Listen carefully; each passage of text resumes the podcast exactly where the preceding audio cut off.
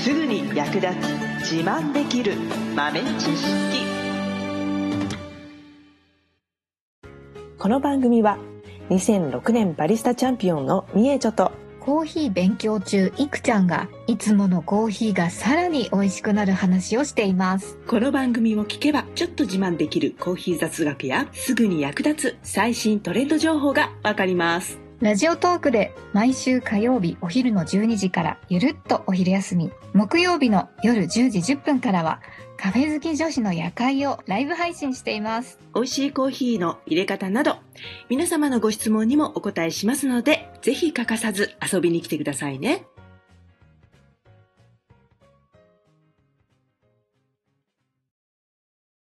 みーちょ先生、聞はい。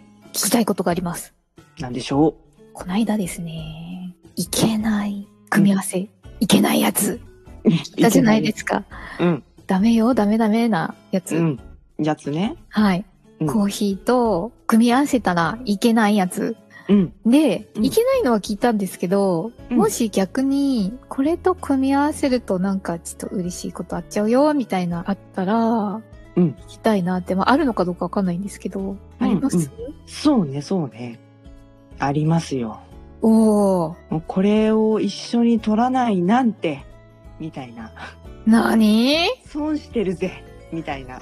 なんだって教えてください、先生。結構これね、あるんですよね。でやっぱうり、その、コーヒーって、こう、いろいろアレンジしてね、いろんなものを入れて飲んだりすることも多いじゃないですか。はい。で、まあ、確かにこれ入れること多いよなーって、これ入れて飲むスタイルのコーヒー確かに多いなーみたいなやつもありますもんね。うん。うんうんうんまあね、コーヒーなんでいいかってね、ただ美味しいだけ、ただ、まあ、眠気覚ましとか言ってますけど、飲むことによって1日3杯4杯飲んでる人と全く飲まない人ではい。死亡率が24%違うんですって。そんなにえね。 24%って結構ですよね。結構なんか数パーセントじゃないんだ。うんうんうんうん。ねえなんかそれで言ったら確率的な、確率的なっていうかさ、偶然でしょぐらいのイメージあるじゃん、その数パーセントだったらさ。うん。ね、24%って言われちゃうと、あやっぱコーヒー効果か、みたいなね、思っちゃうもんね。そうですね。だうっんて100人いたら25人でしょ、うんうんうん。すごいじゃないですすか。ごいですよね。あと、まあ、癌の発症率が下がるっていうのも、いくつかの癌で、あの、承認が取れてるし、へえ。と最近その記憶のとか集中力とかの話の時にも出てきたけど認知症ね、うんアルツハイマー病なんかも50%ぐらい約半分発症率が下がるとすごいそれ50パそうそうそうそうあとこれは男女差があるんですけど2型糖尿病の発症リスクこちら男性で17%女性で38%低下するということが分かってるんですねー。へえ、だから女性こそコーヒーはね日常にしていった方が生活習慣病とかがね表面化しやすいぞっていう年代になってきてからのコーヒーの習慣化これ大事かもしれない。え、ちょっともう一回言ってくだ さい。何何何何何そうね、生活習慣病だったり、そういうね、まあ日頃の行いがね、こうだんだん表面化しやすいお年頃になってきてから、はい。こうコーヒーの習慣化をするという、これ大事かもしれないですね。ほほもう若いうちは、まあどんどん新しい細胞ができるからー。、うん。ね、多少はいいんですけど、そういうのが衰え出してきますから、だんだんね。うん。そうなってきた時に衰えをね、防いでくれるという意味でもね、まあ年代にすると、まあ40代以上の方は、より一層コーヒーを習慣化するっていうのはね、大事かなと。えー、ちなみにそれってカフェインレスでもいいんですかカフェインレスの場合も、まあ、クロロゲン酸による作用のものに関しては効果があります。うんうんうんうただカフェインによって、えっ、と、促されるものもあるので、まあ、多少その辺はね、差が出るかもしれないんですけど、うんんまあ、ただ、カフェインによる副作用が出やすい方の場合は、どっちがいいかなって天秤にかけてもらってね、あの、自分の体に合ってる方でいいと思います。へえへうえん、だからその生活習慣病の予防に関して言うとポリフェノールの作用が大きいのでほぼほぼ抗酸化作用による予防だったりするのでそのあたりは多分あんまりカフェインは関係ないと思います。おーそれは、まあ、何のコーヒーでもいいんですかね。そう考えないで好きに飲んで。うんうんうん、おおそうですねただそこにいろんな添加物が入っているものは逆効果になりますので、添加物ね。うん、コーヒークリームとかねなんとかかんとかなんとかかんとかとか なんとかなんとか。伏せまくりや、伏せまくり。意味のわからないカタカナがいっぱい書いてあったりね、成分表示を見てもらってね、香料だとか、着色料だとか、うんあと意味わかんない物質の名前がいっぱいあるなみたいなやつは逆効果ですから、そういうのが入ってないものをね、極力選んでいただくのがいいんですけど、なるほど。だそしたら結局ブラック飲むしかないじゃんってなっちゃうんですけど、うん。そこで最初に言ってたこれを入れるとうまいし健康にええやんっていうやつがね、あるんですよ。ああ今ちょっと忘れてました、その 話。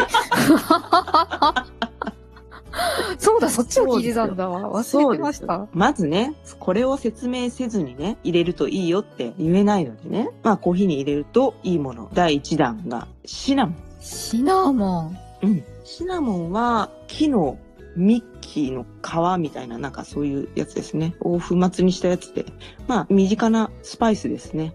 ああ、シナモン。まあでもチャイなんかによく使われてますけど、紅茶にも使われてるし、スイーツとかにもよく使われているので、割と身近な食材かなと思いますけども。うんうん、まあ好き嫌いはまあ結構あると思いますけど、コーヒーにね、えっ、と、そうですね、ティースプーンの半分ぐらい入れていただくといいかなと。ちなみにそれは、入れ終わったコーヒーに粉を入れる感じですかそれとも入れるときに粉を豆に混ぜるみたいな。えっ、とね、入れちゃいます。出来上がったコーヒーに入れちゃいます。あ、なるほど、なるほど、なうるんほど。うんうん。で、まあ何がいいかっていうと、コーヒーには胃酸を出す働きがあるんですけど、はい。シナモンには食欲を増す働きがあるのと、その消化を助ける、消化も促進する働きがあるので、食欲は出てくるんだけど、その出てきた食欲によって摂取した食べ物を効率よくあの消化してくれる働きもあるんですね。へえ。なので、コーヒーの胃酸が出る働きと相乗効果でスムーズな消化をすることができるので、うんうん。まあ、ちょっと胸焼けだったりとか、胃のムカつきみたいなやつが軽減される。あとはね、脂肪燃焼効果もあります。と。おー。で、コーヒーも脂肪燃焼効果あります。なので、食べ過ぎてもそこまで体内に残さないような働きがあると。え、すごくないですかシナモン。そう。だから一緒に取ると、それはね、限度はありますけど、食べ過ぎにもね。ただ、美味しく食べて、あの、健康的になれるという意味ではね、食べたいものを我慢するっていうのは少ししなくてもいいかなって、ちょっといっかなっていう、食べたいもの食べようかなっていう時は、シナモンとコーヒー一緒に取っていただくと、まあ、そこまで蓄積せずに済むかなと思います。おー。へえ、へえ、うんへえ、へえ、へえ。し、し、し、し、シナモンすごい。すごいでしょシンナムアルデヒドっていう物質なんですけど、すごいななんんだか、っなんてか聞く感じだとすげえ体に悪そうなんだけどね。シンナムアルデヒド。アルデヒドやばい。なんか失神できそう。なんかね、やばそうだよね。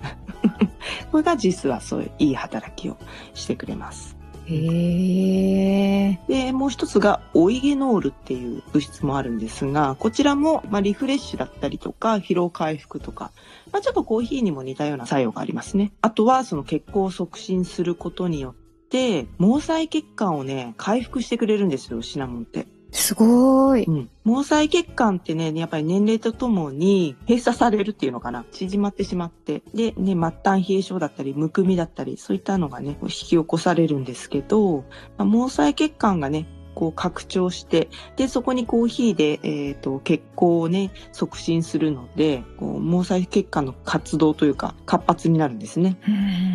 ななので、冷え症だったりとか、むくみだったりとか、そういったのにも効果があります。おーうん、なので、まあ、シナモンね得意じゃない方もいるかもしれないんですけど、まあ、好きな人にとってはいいアイテムですね、うんうんうん、なので、シナモンコーヒー、まずは試していただくと。これ、まだまだあるんだよなえ、まだあるんですかまだまだあるんだよなちょっと先生、隠し持ってないで教えてください。 ということで、まあ、続きはじゃあ、まあ、次回ということで。 えー、待ちきれないんですけちょ っと、ちょっとまあ、ちょっとまだあと残り4つぐらいありますからね。まあ、ど。おー。次の回、次回にこの4つをじゃあ解明していきましょぜひぜひお願いしう。ます。はーい。最後までお聞きいただきありがとうございました。あなたのコーヒーライフに少しでもお役に立てたら嬉しいです。ご質問やツッコミは、ラジオトークで受付中。毎週火曜日お昼12時から、ゆるっとお昼休み。木曜夜10時10分から、カフェ好き女子の夜会をライブ配信しています。ぜひ遊びに来てください。ではまた次回の配信でお会いしましょう。